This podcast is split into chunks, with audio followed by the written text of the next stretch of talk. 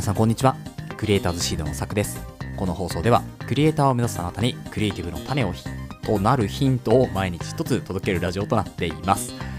はい、えー、皆さんこんばんは、えー、いかがお過ごしでしょうか？今日は11月17日木曜日ですね、えー、冒頭久々に噛みましたね。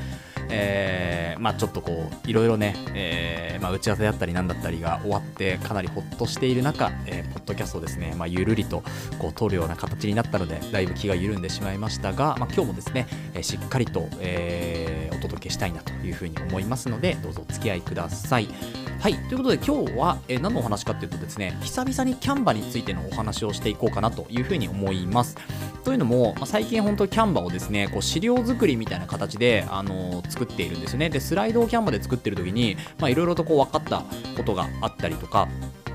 まあ、実はこれ分かってると、まあ、キャンバを使う方々にとってはですねあの役に立つんじゃなかろうかというふうに思うことをですね3つほどこう参戦という形でね、えー、持ってきたので、えそこについてお話をしていこうというふうに思います。はい。キャンバでコンテンツを作るときに知っておくと役立つこと参戦ですね。はい、えまず3つ先にご紹介をしておきます。1つ目。え投稿を作る時のスライドの上限ですね。枚数の上限。で2つ目がスライドですね、えー、今のは例えばインスタグラム。1番目のは、えー、インスタグラムとか、えー、なんだろうツイッターとか、まあ、そういうコンテンツ SNS コンテンツみたいなところを作る際の、え、枚数上限。で2つ目が、え、スライド。例えばパワーポイントとかで、え、作るものとかですね。あとは発表資料とかで作る、え、スライドの上限の枚数っていうのが、ま、ちょっと違うんですよねでそこについてお話をしていきますで3つ目がですね商用利用は OK なんだけどこれはダメだよっていうものの、えー、知っておくと便利なこと1つですね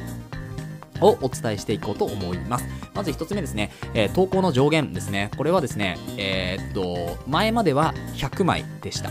はい、投稿100枚ですね。はい、なんで知っているかというとですね、まあ、あの Canvaのですね、こう、えっ、ー、と、公式のね、ノートっていうプラットフォームがあるんですけど、そのノートの、えー、 Canva公式のところにですね、まあ、上限が100枚だよっていうふうに書いてあるのは、まあ、そうなんですけど、えー、実際にですね、100枚作ったからですね、はい、インスタグラムの投稿を作っていて、どんどんどんどんその下に下にね、ページを追加していって、100枚でストップしたんですよね。あ、100枚以上作れないんだ、1、この1個のコンテンツというかね、一つの、まあ、カテゴリーで、えー、100が上限となっております。なので、えっと、今はですね、150に伸びまして、えー、50枚スライドが追加されましたというところですね。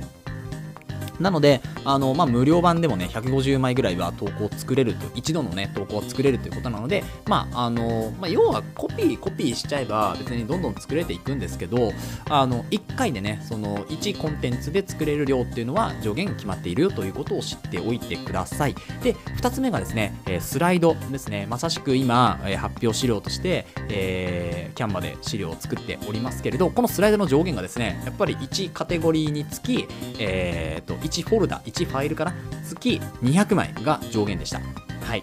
なんでかっていうと、そう、作ったからですね。はい。200枚の今スライドを作ってたので、それでも足りないので、まあ、最終的には400枚ぐらいになっちゃうんじゃないかというふうに思っておりますが、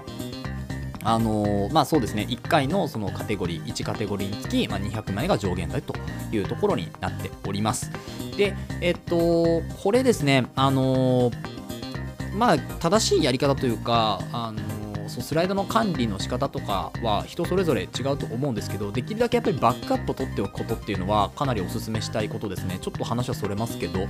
あのキャンバがですね最近、まあ、ちょっとアップデによって少しまた変わったかなと思うんですけど最近結構調子悪かったんですよね。ネットがつながっていてもあのオフラインになってしまったりとかですね。あの多分こうアップデート前のあの要はバグみたいなところだとは思うんですけれどあのそうこのコンテンツ自体のバックアップっていうのを、まあ、PDF でも何でもいいんですが普通に、えっ、ー、とえー、でしょう PDF に落とすもしくは PNG に画像としてね、えー、保存しておくもしくは、えー、今のフォルダファイルとかをですねもう一個コピーをファイルねコピーを作ってバックアップ用として、え、いくつもね複製しておくっていうのは結構大事なのかなというふうには思っております。はいちょっと余談でしたけど。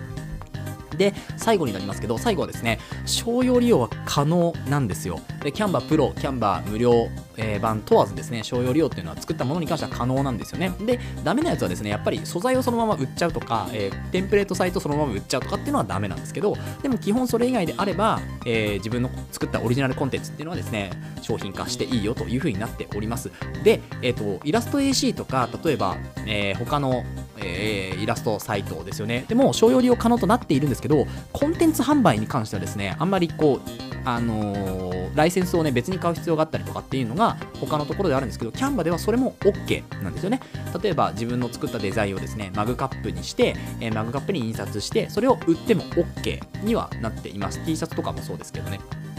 なんですが、えオンデマンドに関しては非対応となっているんですよね。で、これは、まあまあ、そりゃそうかなとはいうふうに思うんですけど、実際にマグカップを印刷して、え売る、えー、T シャツ自体を印刷して、え売る、実物を作っておいて、それを販売していくっていうのは、えー、OK だよというふうに言っておりますが、えオンデマンド、つまり受注生産みたいな形で、こういうの作れますよ、こういうの作れますよって言っておいて、受注が入った段階で作っていくっていういうのはやめようねっていうのは、あのー、こう公式のヘルプからライセンスとかに、えー、見ていただくと分かるんですけど、まあ、そういうオンデマンドは、えー、禁止事項になっておりますね。まあ、そりゃそうですよね。EC サイトとかでやったら相当ね、えー、注文が入った時にまあ大変ですもんね。なので、あの、コンテンツとして、コンテンツというか、商品として作っておく、うん、でその作ったものを実際に手売りで売っていくっていうのは OK というところですね。そうだ手売りかネットかみたいなところになりますけど、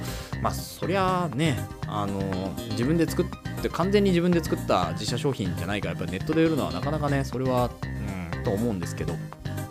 まあ、なので、あの、キャンバでですね、商用で何かこう、商品、自社商品、まあ、T シャツでも、パーカーでも、そういう実物ですよね、を売る場合はですね、手売りで売っていきましょうというところですね。手売りだったら OK だよというふうに書いてありましたが、えー、これもですね、まあ本当に、あの、どこまで細かくこう見ていけばいいのかっていうところがありますので、まあ、各自やっぱりライセンスとかですね、利用規約っていうのはしっかり読み込んで、えー、その上でですね、自分で判断して、ね、やっていきましょうというところですね。で、でもし自分で判断が難しかったら、やっぱりキャンバのね、えー、サイトに、えー、アクセスしてですね、そこから、まあ、えー、キャンバの方にですね、直接、え、連絡を取って、こういうのは OK ですか？ダメですか？っていうのは聞いた方がいいと思います。そこまでして、えーやっとこう、なんですかね、自分のこう安全が担保されるというかね、になりますから、こういうのは作って、えー、手売りで売って OK ですかっていう形で聞いていただけると一番いいんじゃないかなというふうに思います。はい、ということで、えー、今回はですね、キャンバでコンテンツを作るときに知っておくと役立つこと3選ということで3つご紹介しました。えー、1つ目、投稿の上限は150枚までだよというところと、2つ目、スライドの上限は200枚だよというところですね。で、これは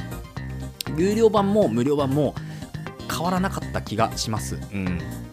最近ね、有料版を今トライアルで使ってるので、まあ、そこで増えたのかなとは思うんですけど、でも基本的に150枚と200枚のはずです。はい。えー、間違ってたらごめんなさい。ということで、あと3つ目はですね、商用利用は可能だけど、オンデマンドは非対応だよということを知っておいていただけるといいかなというふうに思います。ますはい。ということで、え、この放送ではですね、クリエイターに必要なことだったり、あとはテクノロジーの情報やニュース記事、作業効率を上げるコツ、サイト、ツールなんかを中心に紹介をしております。リスナーさんと一緒に一流クリエイターを目指すラジオを作っていますので、応援いただける方はぜひフォローの方をお願いします。また、ラジオの感想や質問もですね、Google フォームでお待ちしておりますので、どしどし送ってください。Twitter や Instagram もやっていますので、ぜひ遊びに来てください。それではまた明日お会いしましょう。ご清聴ありがとうございました。